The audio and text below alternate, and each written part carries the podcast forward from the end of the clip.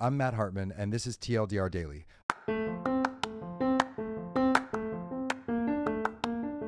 Good morning, Nisha. Good morning, Matt. How do we know each other and what do you do? We met each other four years ago when we launched BBG Ventures, an early stage investment fund to invest in female led tech startups. And you were at BetaWorks, and now we co invest together frequently, um, but, you know, between BetaWorks and BBG Ventures. So basically, you're our best VC friend. And regular friends because we do karaoke together. Actually, that's that's really the only reason I like you because you play piano while I sing. What are you reading?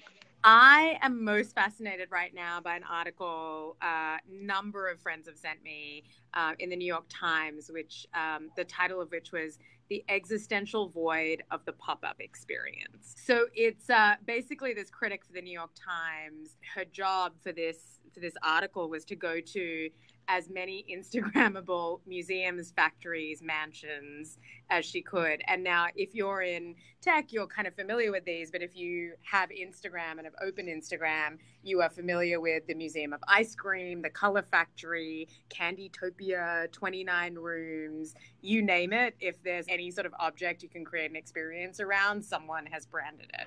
What were the key takeaways from the article?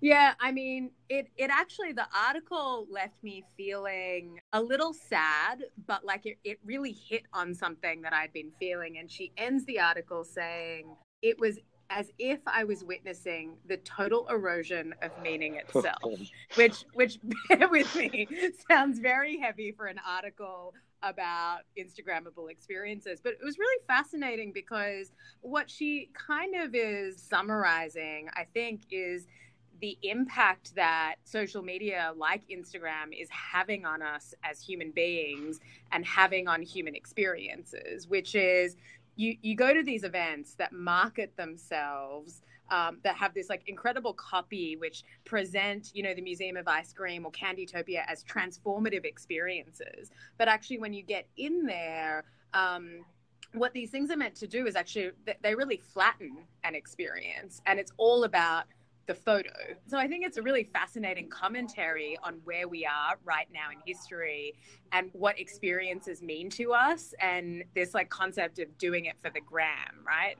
That's so well put. The 3D experience actually becomes a 2D experience it's so fascinating to think about how much we're driven by that 2D experience now because we want the great photo. But if you actually go to any of these places, and I would say 29 rooms is actually an exception to that, as well as any companies that are doing it in tandem with maybe a shopping experience. But for many of these, you sort of walk in and um, by the way, I think Maryellis has done an incredible job at the Museum of Ice Cream. But you go in in the sprinkle room, there are like 17 other people in the sprinkles with you, or there's a huge line and it's a tiny little room, right? And so you almost have this kind of like letdown when you walk into some of these things, and you don't get to experience the depth of emotion that you might have at an incredible art exhibit, but then you do walk out with a great photo and you put it on Instagram and you get the gratification of the like and this essence that you've been a trendsetter, even though you didn't personally gain anything from it. That's so interesting. I think we are going to start seeing an acceleration of these channels or fads being worthy for um, enough time. Like first it was influencers, then it was micro influencers, now it's the individual, then it was these pop up shops. Like what comes next that that companies can use? Because I think I think users are going to get really quickly fatigued. Why is this interesting to you? The article for me really touched on something that I was feeling inside.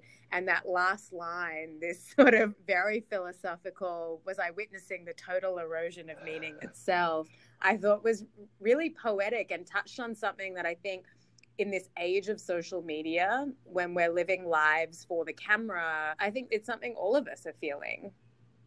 Um, Nisha, thank you so much for joining me. Thank you.